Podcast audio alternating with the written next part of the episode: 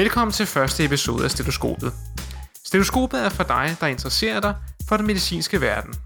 Podcastet udkommer to gange om måneden med emner inden for medicin, sundhed, forskning samt studenter og sundhedspolitik. Hver episode vil indeholde et hovedtema samt flere faste indslag. Podcastet bliver produceret frivilligt af medicinstuderende fra Københavns Universitet, og bare fordi vi er fra København, så ved vi godt, at der er noget, der hedder Jylland. I første program lægger vi derfor ud med at koncentrere os om fadelvagterne vestpå, der står over for store ændringer. Dette afsnits hovedtema omhandler derfor lukningen af de danske lægestuderendes vagtbyrå i Vest. Herudover introducerer vi Forskernyt og overlægen spor med Lars Østergaard.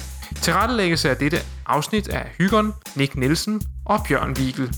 Rigtig god fornøjelse. Du skaber et kolossalt forventningspres, og dermed også et behandlingspres på sundhedsvæsenet. Øh, og det lader til, at nu lykkes det, og inden vi går ud af 2013, jamen, så er det rullet fuldt ud. Det skal det være. Jeg er jo ikke død, og, og, og, det er jo, og det er jo lige præcis det argument, som er argumentet imod at have garanti. Og efter den fantastiske jingle, så rigtig hjertelig velkommen til den her episode af Stetoskopet. Uh, mit navn er Nick, og uh, jeg går på 10. semester på Københavns Universitet. Og uh, jeg sidder her i uh, det her fantastiske sommerhus uh, i Sønderjylland med to af mine rigtig gode venner. Og uh, Jo, tak. Ja. overfor mig... Du er så sød. Jamen, det som altid, ikke? Øh, og overfor mig, der sidder Bjørn. Og øh, Bjørn, du skal jo lige også have lov til at præsentere dig selv, ikke? Jo, nu, øh, nu fik du stjålet halvdelen af min præsentation, som var mit navn jo. Den anden del, det er, at øh, jeg læser også på Københavns Universitet. Øh, jeg holder pause efter 9. semester, medicin også. Øh, og så har vi tredje manden her til venstre for mig, som er anomalien i selskabet. Oh, Jamen, øh, tak Bjørn. Jeg er altid glad for, at du bringer det op, jo. Øh, det mit navn det er Hygon, og øh, jeg har en bachelor i medicin fra KU, og øh, så læser jeg statskundskab for nuværende. Men det skal jo ikke handle om det. I dag øh, skal vi jo snakke lidt om fadel, ikke? Og det er jo sådan, vi, øh, nu sidder vi jo alle sammen tre mediciner her ved bordet, og vi har jo alle sammen prøvet at være ude og tage fadelvagter og sidde og se lidt Netflix, eller det har jeg brugt meget tid på i min tid i hvert fald. lave lidt ad hoc arbejde der om natten på Glostrup Hospital, ikke? Præcis. Men øh, jeg tænkte lidt på, altså, hvor mange af jer har egentlig sådan kigget på det arbejde, som fadelingen ligger, eller læst nogle af de årsberetninger, som, som der ligger derude? Jeg, jeg tror egentlig ikke rigtig, jeg har læst dem nogensinde, faktisk. Nej. Altså, nu, nu har jeg selvfølgelig læst det til i dag, ikke? Men, øh, men ellers så øh, tager jeg bare min fadelvagter for at tjene nogle penge, ikke? Det lyder meget hårdt. Måske. Jamen, jeg har, øh, jeg har heller ikke, øh, det er ikke noget, jeg har kigget på. Øh, Jeg har heller ikke været til en generalforsamling i Fadel. Jeg har selvfølgelig betalt mit medlemskab og se det, der dukker op på Facebook i ny og næ og sådan noget der, men det er også på det niveau. Og øh, det er også lidt det, vi gerne vil i talesætte, at for mange studerende, så er det ikke noget, man nødvendigvis får gjort. Man får ikke lige kigget på de her årsberetninger fra Fadel. Man får måske ikke lige opdateret sig i de seneste statistikker og økonomi, og hvordan det egentlig går. Så vi håbede på i dag at kunne øh, give et indblik i det med, øh, med den her aktuelle sag omkring vagtbyrået i Vest, hvor det mildest talt ikke øh, går så godt. Og Nick, jeg ved ikke, om du øh, lige vil... Jo, men det skal jeg med glæde gerne gøre, fordi det er jo sådan, at øh, efter en øh, turbulent sammenlægning af de to vagtbureauer i øh, Vestdanmark, det der var i, i Odense og i Aarhus, øh, det skete i 2013, jamen så er alle fadelvagter jo blevet formidlet af det danske lægestuderendes vagtbyrå i Vest, og det er så det, vi fremover vil kalde DLVV. Og øh, det her DLVV, det er styret både af regionerne og de studerende i fællesskab, øh, som, en, øh, som en selvstændig organisation under regionerne. Øh, men problemerne, de lurer lidt øh, derude, og øh, det er sådan, at øh, da man i øh, Fadel havde sin øh, generalforsamling i 2014, og dermed lavede en årsberetning, som vi jo så nu har læst, øh, så kunne man øh, læse, at øh, antallet af fadelvagter, de er faldet markant i Vestdanmark. Og øh, hvorimod antallet i, øh, i Københavnsområdet, jamen de er faktisk øh, steget over øh, de sidste par år. Øh, og det hele det kulminerer så i december 2015, hvor øh, Region Nord og Region Midt og Region Syd sammen øh, valgte at opsige den her overenskomst, øh, driftsoverenskomst øh, med øh, Fadel og DLVV, således at det nu lukker her den 31. 12. 2016. Så øh, herefter så overtager regionerne sådan øh, vagtformidling, og øh, de studerende de er så derfor dømt ude. Øh, så hvad, hvad, hvad kan det føre med sig? Ja, det, det er jo noget af det, vi vil prøve at kigge lidt på. Men øhm, først så har vi undret os lidt over det her med de, de faldende antal vagttimer, der har ledt op til lukningen af vagtbyrået. Mm. De er faldet med 60 procent, altså det antal timer, som, øh, som fadvagterne de, de arbejder i løbet af et år. I hvert fald hvis man måler på den rigtige periode, så kan man se et fald på 60 procent. Uh, og det kan virke lidt, uh, lidt meget. Altså, hvorfor, Ret stort fald, ikke? Jo, Altså, det må man det, sige. det skal man sige. Altså 60 procent, ikke? Mhm. Øhm, men øh, hvad, er der, hvad er der blevet af de, øh, de vagttimer? Er de øh, gået helt ud af, af den service, som, som regionen leverer, eller er det i virkeligheden nogle andre, der har overtaget dem, eller hvad? Det har vi så snakket med øh, HR-chefen i Region Nord om, øh, der hedder Jakob Haldrup Jacobsen, og han havde det her at sige.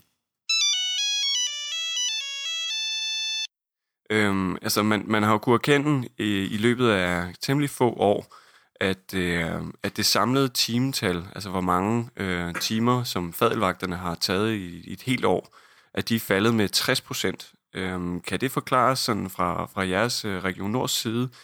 Øhm, tager I færre fadelvagter, eller, eller hvad? Altså, der har jo været en periode, i hvert fald i Region Nordjylland, hvor, hvor vi har haft meget fokus på, hvor meget vi bruger af, af eksterne vikarer, og der er sket en, en meget stor opbremsning i, i det eksterne vikarbureau på alle områder. Det, det, ja. gælder, det gælder medicinstuderende, men, men det gælder også grupper som, øh, som ikke mindst øh, sygeplejersker og, og også andre grupper. Så afhængig af, hvad periode du måler, så kan du godt finde en periode, hvor der har været et fald. Okay, ja. Øh, men det er ikke sådan, at, at øh, du vil ikke mene, at, at de her øh, timer, som fadelvagterne har mistet, det er ikke fordi, at de er blevet overtaget af nogle andre faggrupper eller nogle andre vikarbyråer. Nej, det er det ikke, men, øh, men vi har hele tiden fokus på, at vi skal have så god en arbejdstilrettelæggelse som muligt.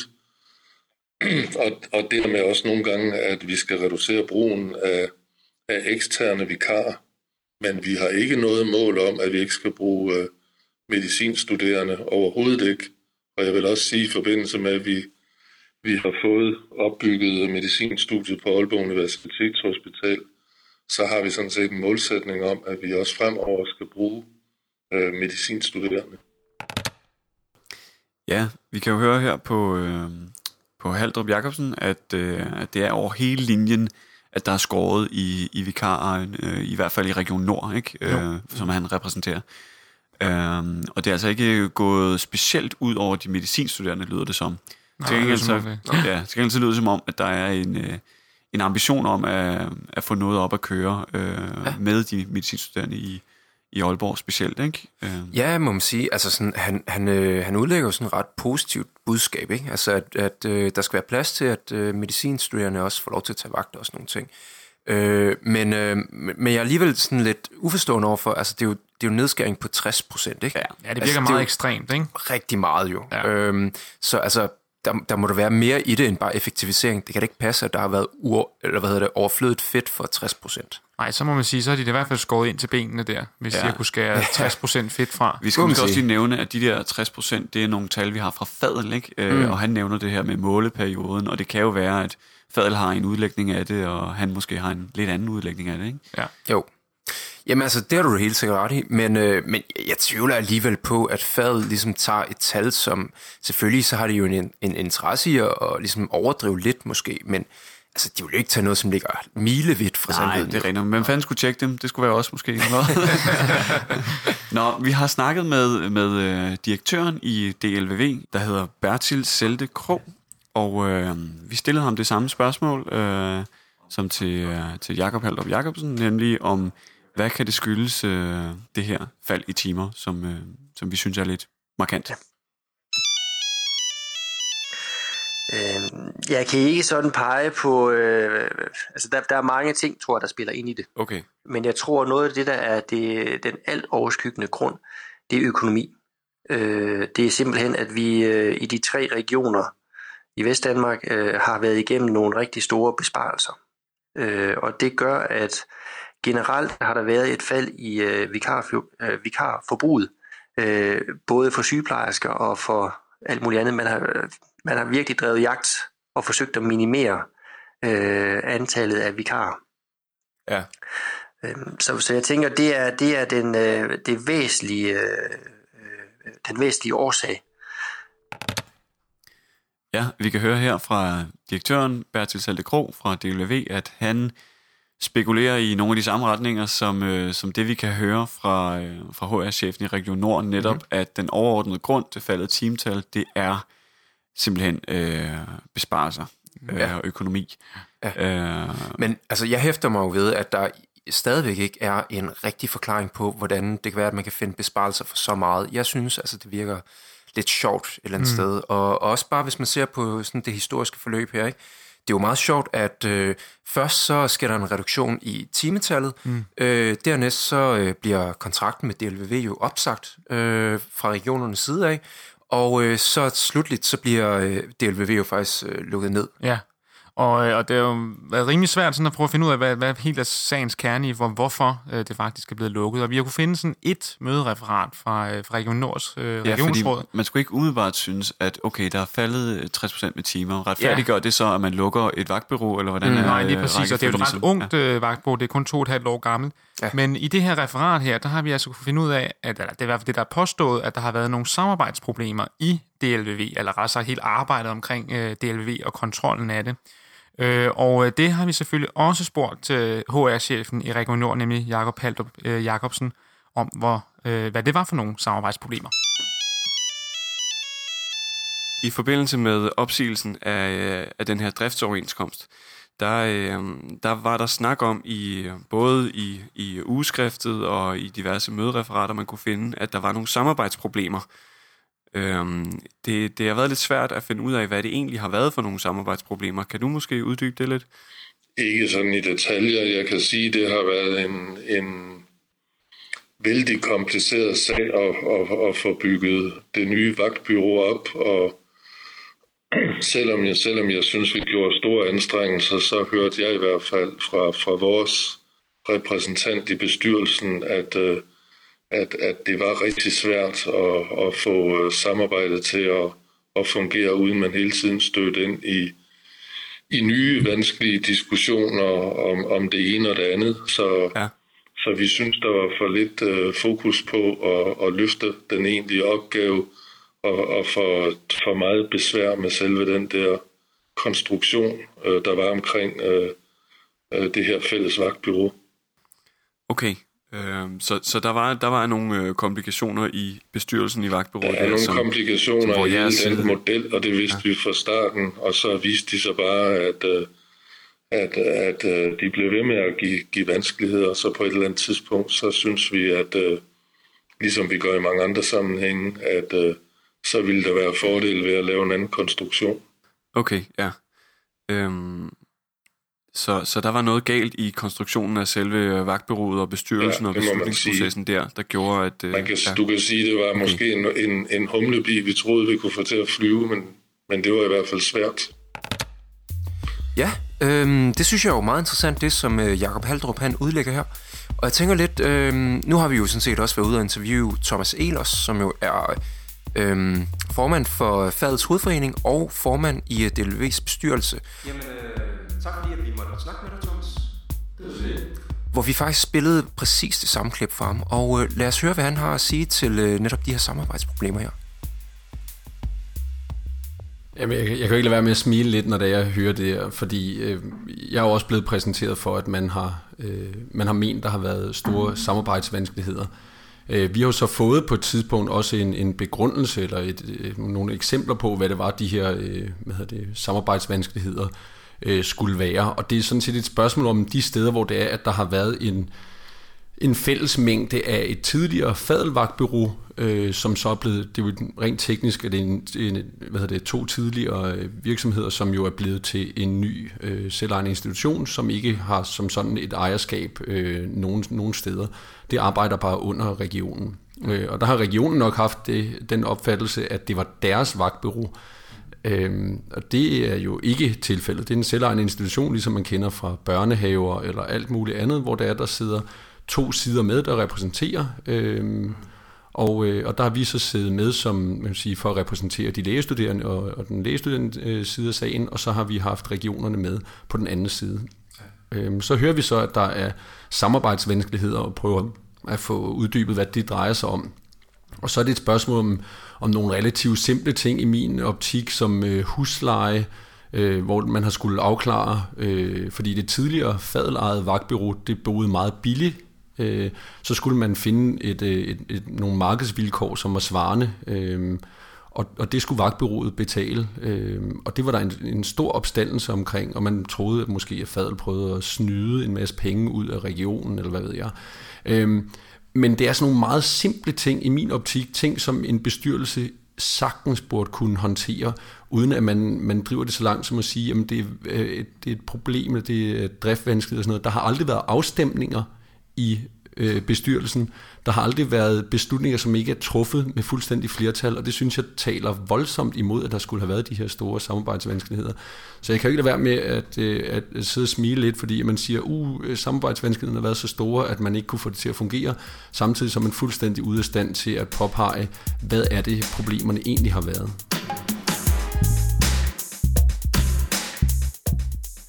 Ja, så lyder det fra Thomas Elers. Øh, og ja, man må sige, at det er, det er to udlægninger af det her, der, der lyder lidt forskellige. Ikke? Altså, de er meget, de er meget forskellige deres udlægning ja. i hvert fald, ja. Fra Thomas, der, der hører vi, øh, at det, man kan sige, at han bagatelliserer de her øh, problemstillinger noget. Øh, han trækker på smilebåndet, som vi hører.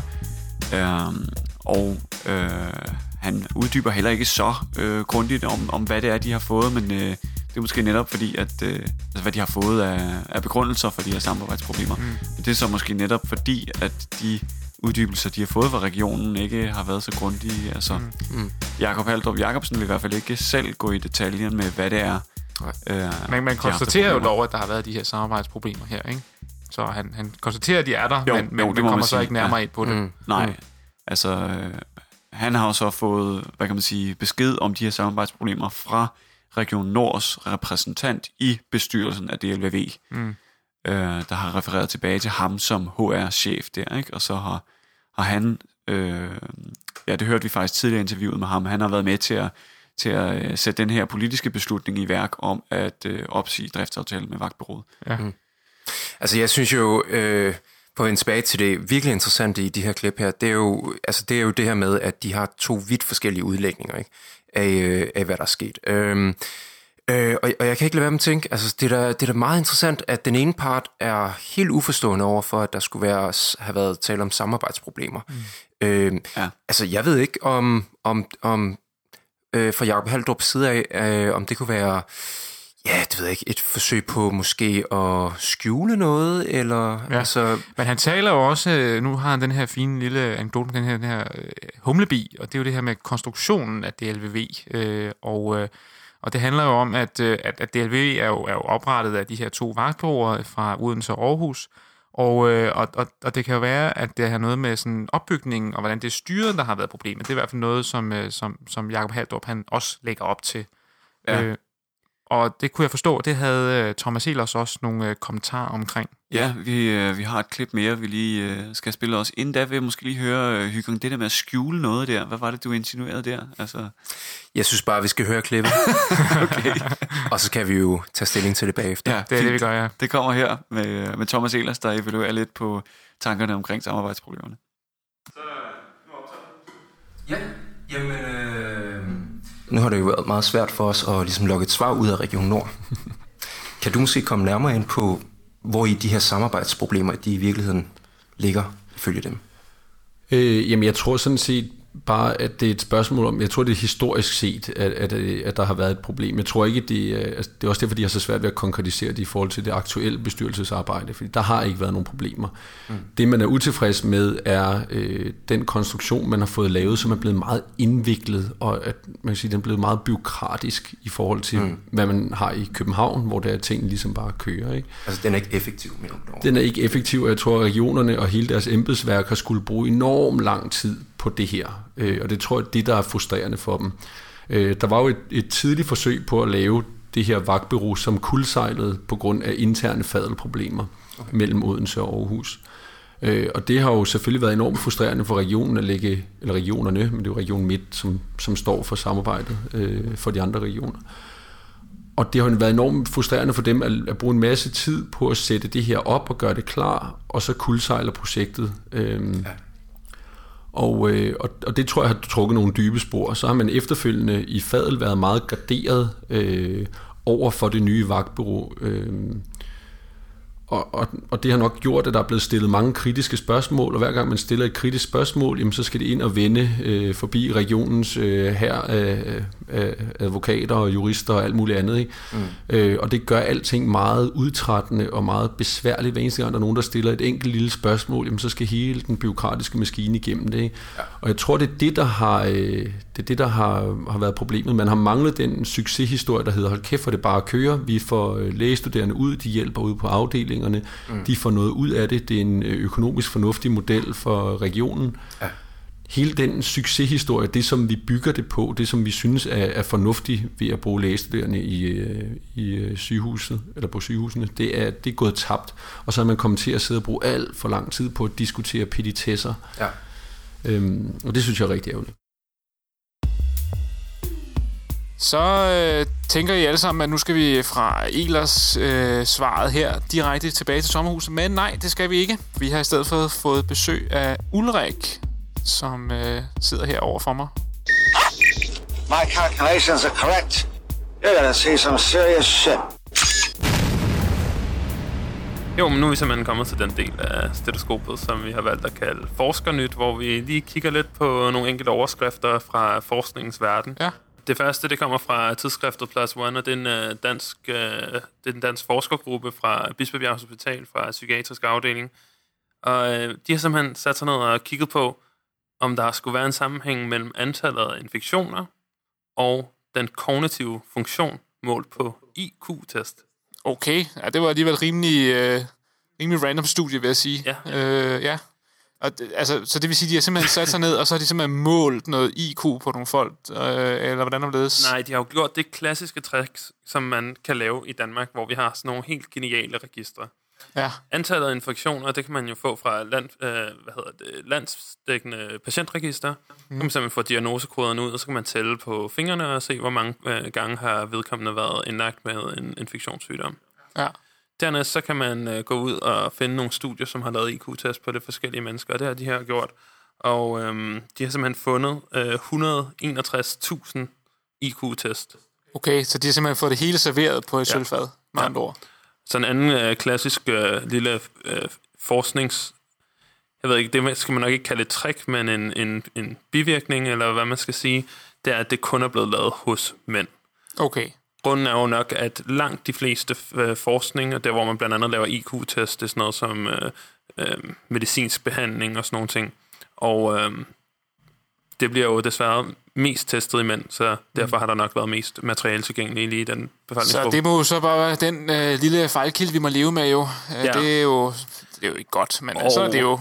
Selvfølgelig, som du kan forestille dig, så er der rigtig mange fejlkilder, men lad os lige først snakke om resultatet. Ja. Øhm, fordi det, som de, øh, de finder her i den her artikel, det er, at når man taler på fingrene og ser, hvor mange øh, infektioner øh, patienterne har fået, mm. så er der simpelthen en lineær sammenhæng mellem det og deres IQ-point. Øh, okay, så det er simpelthen, altså de, der er simpelthen, man kan simpelthen se en ændring i deres ja. IQ, eller det er så de kalder den kognitive funktion. Ko- kognitiv funktion, ja. lige præcis. Og det er altså ikke sådan, at bakterierne gør en klogere. Øh, Ej, ærgerligt. Ja. Når man øh, for hver øh, infektion, man, øh, man, man bliver indlagt med, så, øh, så, så dykker IQ-pointene med øh, 1-2. Ja. Så hvis man har været indlagt med 5 øh, infektioner, som er den, øh, så den højeste gruppe, de har med her i studiet, så øh, snakker vi altså om en reduktion på, øh, på en hel del point. Ja, det var da godt nok mange. Så det vil sige, for hver eneste gang, du har været eller haft en eller anden infektion, som, hvor du er indlagt dårligt, så, så falder du simpelthen i, øh, i, i IQ. Ja, okay. lige præcis. Det er i hvert fald det, som, øh, som hypotesen og deres, øh, deres konklusion er. Ja. Som de skriver, vi har testet for en... Vi har korrigeret for en masse mulige confounder, okay. og øh, selvstændigt er antallet af infektioner en risikofaktor. Så med andre ord, alle os, som havde mellemørebetændelse hele deres barndom, vi er simpelthen bare fucked. Det, det er ord det, der står i det studie der. det kan forklare rigtig mange ting. Ej, jeg tror, øh, jeg tror bestemt ikke, det er sådan, man skal tage det. Øh, her snakker vi jo om øh, øh, hospitalsindlæggelseskrævende øh, infektioner. Ja. Um, og det er jo også en selekteret gruppe af folk, fordi ja. det er altså folk, som medvirker i medicinske forsøg, som man har øh, test, lavet IQ-test på. Det er ikke sådan, man bare har taget en anden udsnit af den danske befolkning og sagt, nu laver vi IQ-test på alle jer, finder ud af, hvor mange infektioner jeg har haft, osv.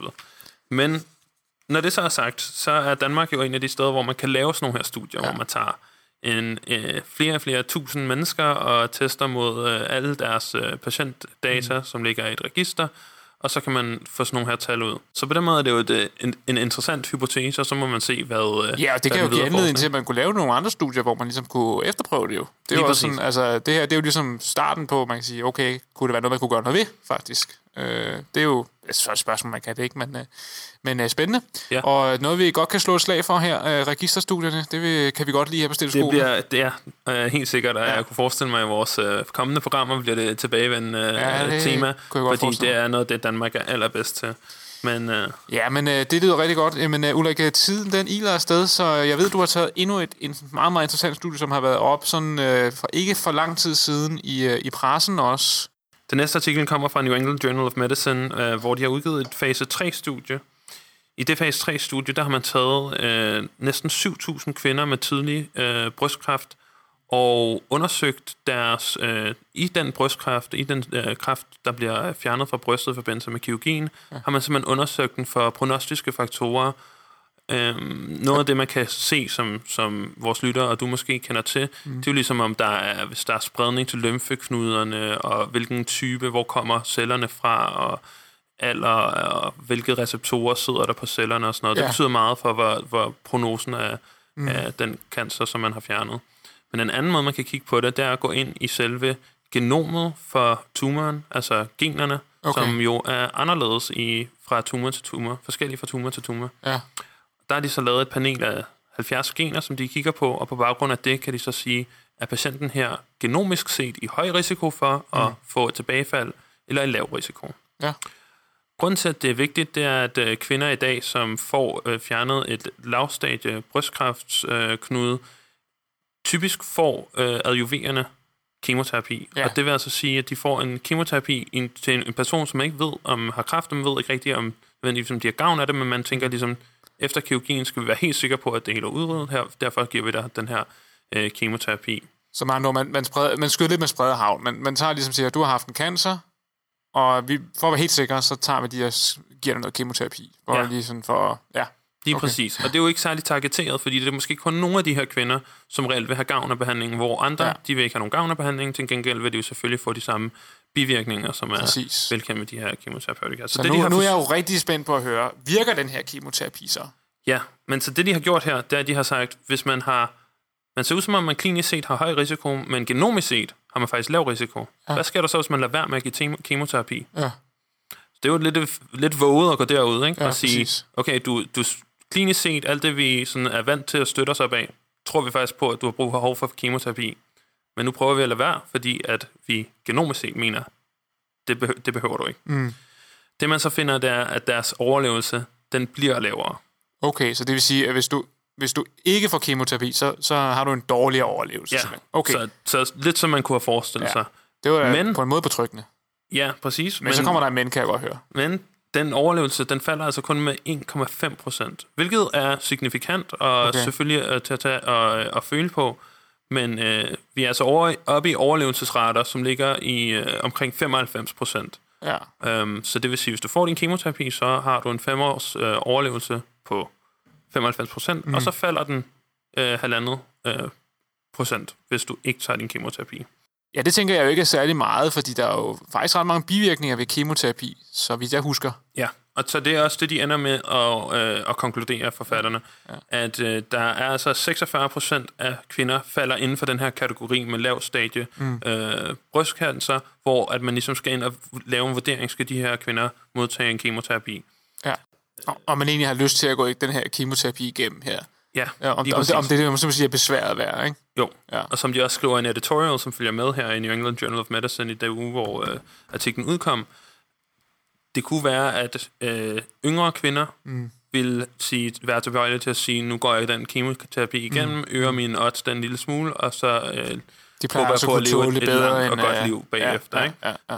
Ja, ja, præcis. Og jeg synes, det er super interessant øh, virkelig også bare i det hele taget at tage op det der med, er behandlingen overhovedet det værd? Altså, har vi overhovedet nogen effekt af den her behandling her? Øh, og det er jo det, de sådan set gør her. Går ind og siger, okay, nu har vi gjort det her mange år, men nu prøver vi faktisk lige at teste af her.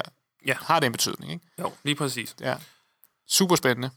Ja, og øh, til vores lytter vil jeg sige, at øh, de to artikler, som jeg diskuterede i dag, dem lægger vi selvfølgelig op på vores blog, så I kan læse dem, gå dem igennem i sømmene, hvis I har lyst til det. De ligger på stetoskopet.nu, og I er velkommen til at skrive til os øh, om dem, hvis I har noget at tilføje, eller vi har sagt et eller andet, der er helt hen i vejret. Øh, og derudover er I selvfølgelig også velkommen til at sende ind med nogle øh, artikler, som I synes øh, kunne være sjove at høre omdiskuteret i øh, æderen her. Ja, og øh, vi tager imod alle forslag, så øh, det er I meget, meget velkommen til. Og med det, så siger vi rigtig mange gange tak til dig, Ulrik. Og øh, så går vi tilbage til fadet igen. Ja, selv tak.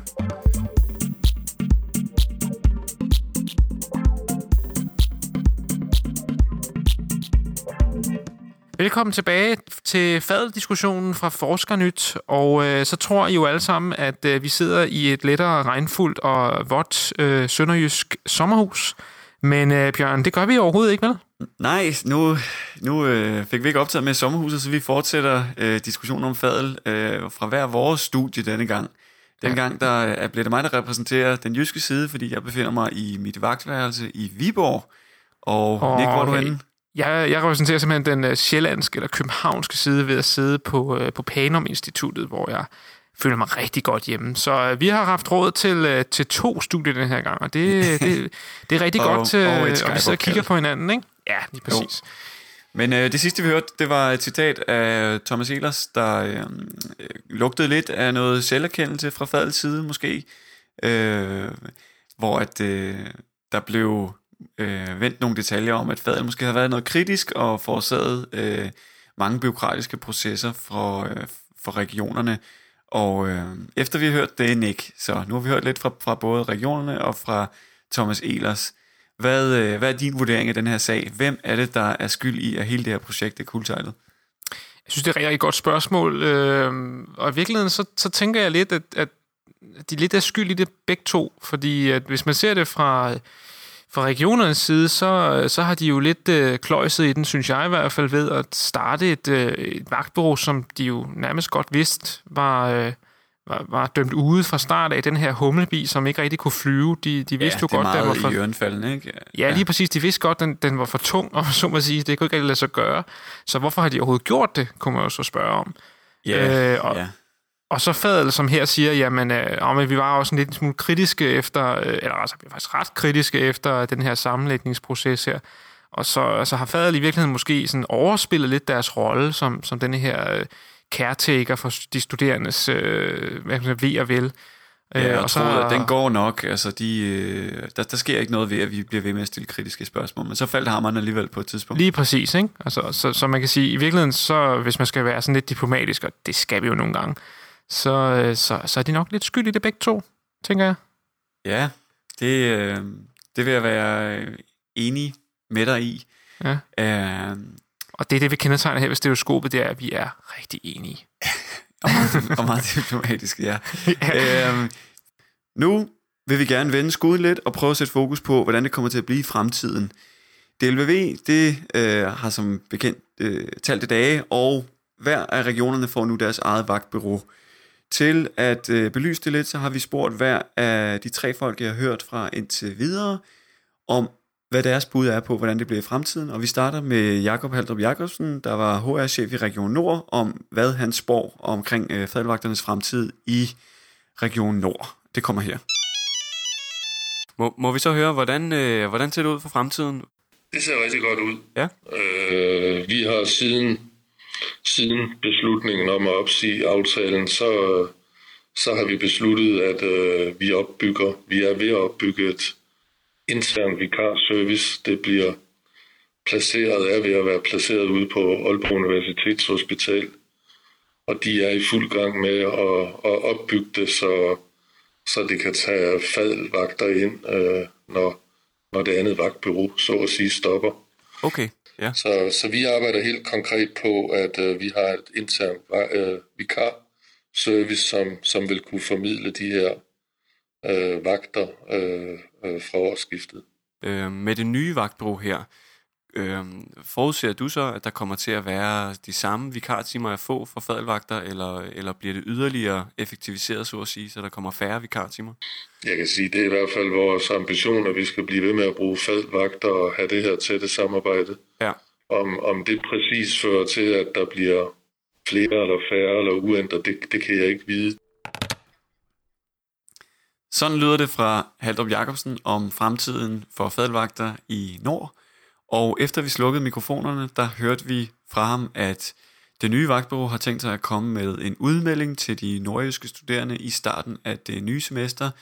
Og i talende stund, nu her hvor vi sidder og optager, der har vi altså ikke kunne se øh, den her udmelding endnu, men den kommer nok snart, kunne man håbe. Ja. ja men den kommer. Det, det er nok det, vi, det vil må udlægge det. Men øh, så gik vi jo også videre til lige at, øh, at, at spørge Elers lidt om øh, fremtiden, og øh, det kommer øh, så her. Jamen, hvad tænker du så, at øh, det kommer til at have konsekvenser, at øh, studenterne, de jo sådan set har mistet indflydelse i vagtbureauet? Uh, ja. Yeah. Øh, det kan være, at altså, hvis man er positiv, så, så, øh, så siger vi, jamen så tror jeg, øh, at, øh, at det kan gøre nogle ting nemmere, og kan gøre driften af, af den her øh, vagtformidling og den her arbejdsformidling til lægestuderende nemmere. Øh, det tror jeg måske også er lidt naivt at sige. Øh, jeg tror, vi havde en mulighed for at byde godt ind med øh, nogle gode bud på, hvor vi kan, kan hjælpe til i sundhedsvæsenet med vores faglighed. Og den mulighed, den, den falder jo selvfølgelig væk i nogen grad, og det må vi prøve at kompensere for øh, på andre måder. Men, øh, men det er jo helt klart øh, den her tætte, det her tætte samarbejde med, med regionen, som, som har kunnet, eller med driften, mm-hmm. som har kunnet gøre, at man har kunnet slippe over nogle problemer nemmere i min optik. Altså der er ingen grund til, at man hele tiden skal hive ting op til sådan et overenskomstspørgsmål, eller en faglig voldgift, eller et eller andet andet, hvis det er, man kan klare tingene ved at sende en mail, eller tage telefonen og ringe til hinanden. Ja. Øhm, og det kunne jeg godt være bekymret for, at, at, at nu, øh, altså det er jo et eller andet omfang føltes som om, at regionen de sådan, I skulle blæse lidt til krig, eller et eller andet, ikke? og det, det synes jeg vil være enormt ærgerligt, hvis det er, vi skal bruge enormt meget tid på en masse, igen en masse petitessesager, en masse ting, hvor der vi skal have, have faglige sagsbehandlere til at sidde og vurdere, jamen, har man overholdt overenskomsten i, det her, i den mm. her sammenhæng osv. osv. Og der ville det være nemmere, hvis det var, vi var, vi var med ved bordet, fordi vi ja. ved, hvordan er tingene er skruet sammen. Ja. Så du forudser det i hvert fald, der kan komme problemer. Men, øh...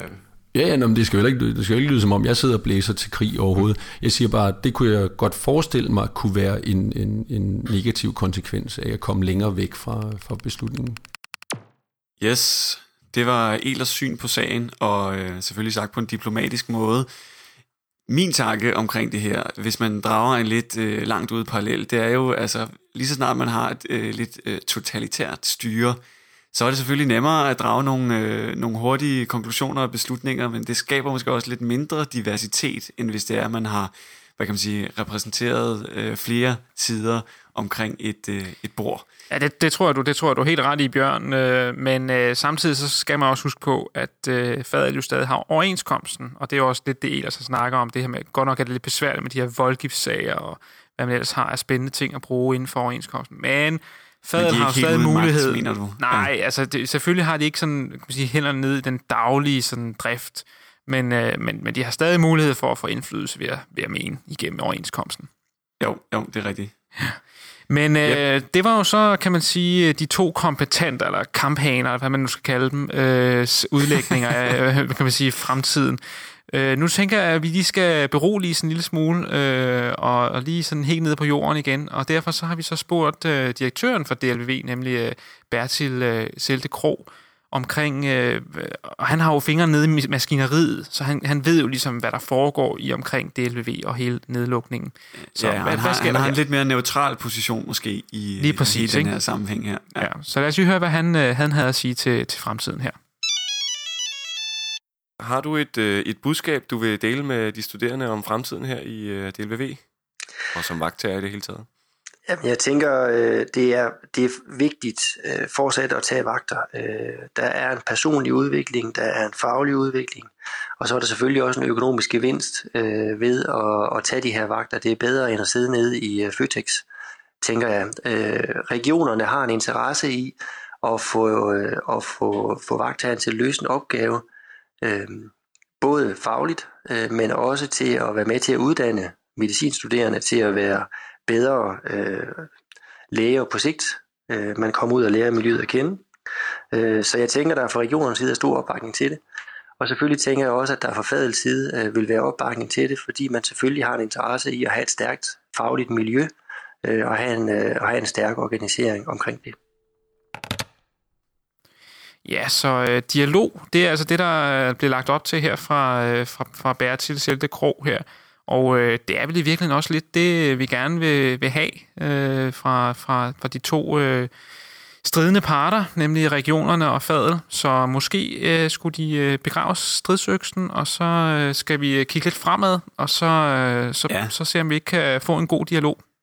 Ja, det er også lidt det, som Elers lægger op til, og, øh, og, og også lidt er nødt til nu, ikke? fordi nu jo. har de ligesom mistet, fadel har mistet deres pladser i omkring bordet, og nu bliver de nødt til at have en dialog med regionerne, hvis de vil få noget igennem. Så øh, Fadel, de skal lige finde øh, ud af, hvordan de skal agere i den her, det her nye territorium her, men øh, jeg er sådan rimelig fortrøstningsfuld. Jeg, jeg tror, at Fadel, de kan, de kan godt øh, indgå den her dialog. Så, øh, men det er jo selvfølgelig noget, vi holder øje med her på stetoskopet. Er det ikke ja, rigtigt, Bjørn? det bliver spændende at følge. Jo, det bliver spændende at se, om der kommer nogle flere vagter ud af de nye vagtbureauer her, nu hvor hver region måske har mulighed for at forme det lidt mere efter deres behov. Ja.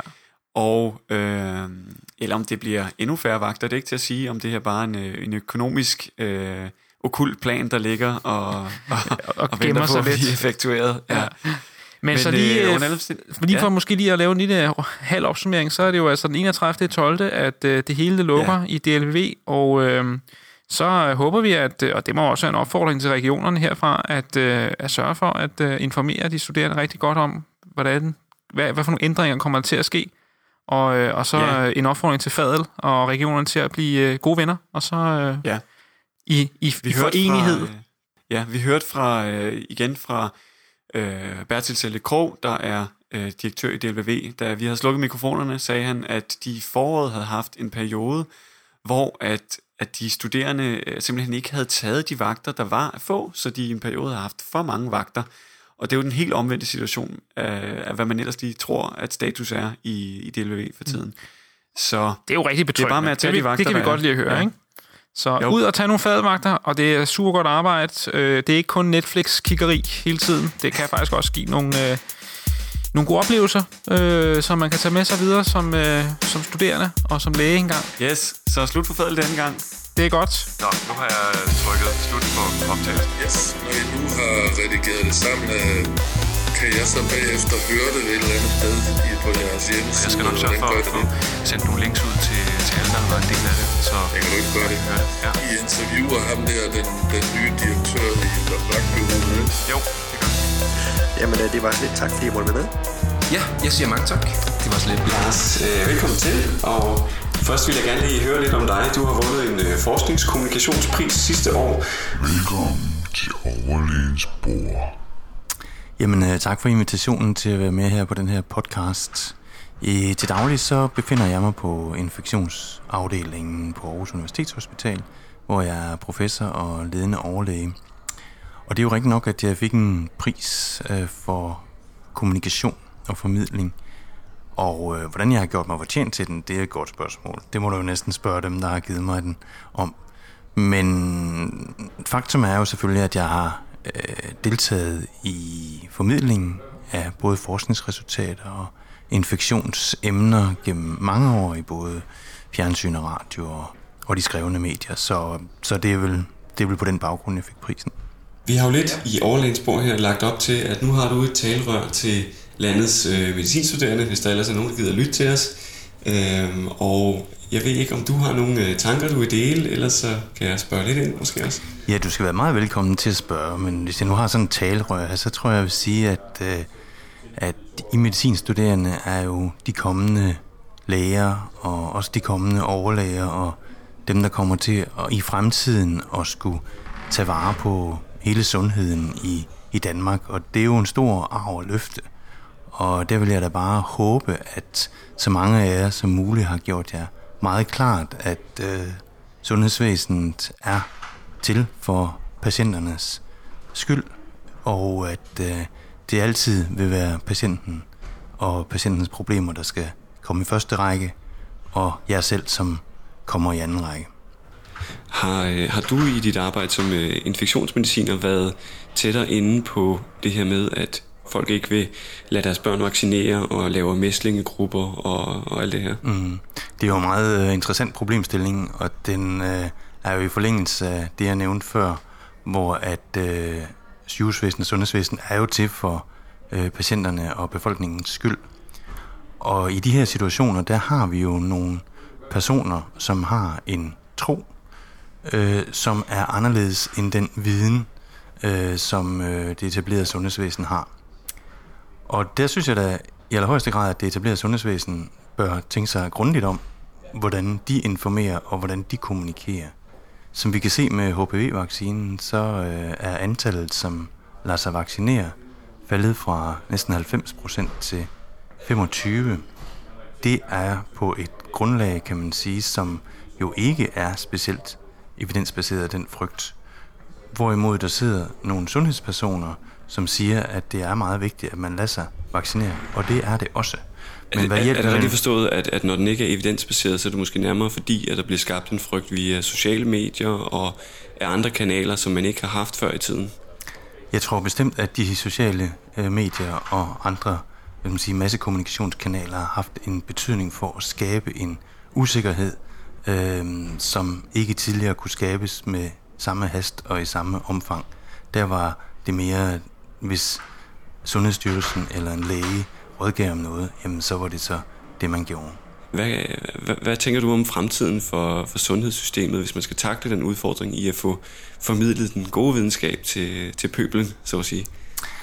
Jeg tror ikke, jeg vil bruge ordet pøbelen. Nej, det var måske også lidt Men øh, jeg vil sige, at øh, det er jo et problem, hvis sundhedsvæsenet står med en vare eller tilbud, som i tilfælde, det her tilfælde vaccinationer, og øh, rent faktisk øh, ikke kan komme af med det, fordi ingen vil have den vare, eller i hvert fald meget få vil have den vare, så må man jo gå op med sig selv, hvordan er det egentlig, man sælger en vare bedst, og sælger det i situationstegn. Og det handler for mig at se om at få formidlet, også der, hvor at de her debatter kører. Altså simpelthen være en, en pangdang eller modvægt til øh, de samme grupper. Øh, man må simpelthen lære at begå sig på de nye øh, sociale medier øh, på en helt anden måde, end man, man tidligere har tænkt, at man ville. Så øh, Serum Instituttet, de skal ansætte sådan helt her af kommunikationsassistenter til at sidde og skrive Facebook-kommentarer? Ja, de kunne måske vælge nogle frivillige medicinstuderende, som øh, vil ja, gå ind i det jo. arbejde, og øh, jeg er da sikker på, at det vil være både en spændende og også interessant udfordring for medicinstuderende at være kommunikationsmedarbejder på de nye sociale medier hos Statens Serum Institut og Sundhedsstyrelsen. Jamen, øh, du hørte det først her på øh, stetoskopet, at øh, de medicinstuderende skal til at arbejde på Facebook. Øhm, og med det, så tror jeg, vi vil sige mange tak, fordi du var med, Lars. Selv tak. Det var alt for den gang. Vi håber, I kunne lide denne første udsendelse. Næste uges program er ikke helt så eksklusivt for øh, os medicinstuderende. Der kommer det nemlig til at handle om de udfordringer, som man kan stå overfor som asylansøger i øh, vores danske sundhedsvæsen, hvor at øh, sprogbarriere og dårlige rettigheder kan komme på tværs. Vi tager meget gerne imod øh, både ris og ros på vores Facebook-side eller på vores mailadresse info Vi høres ved næste uge. Hej.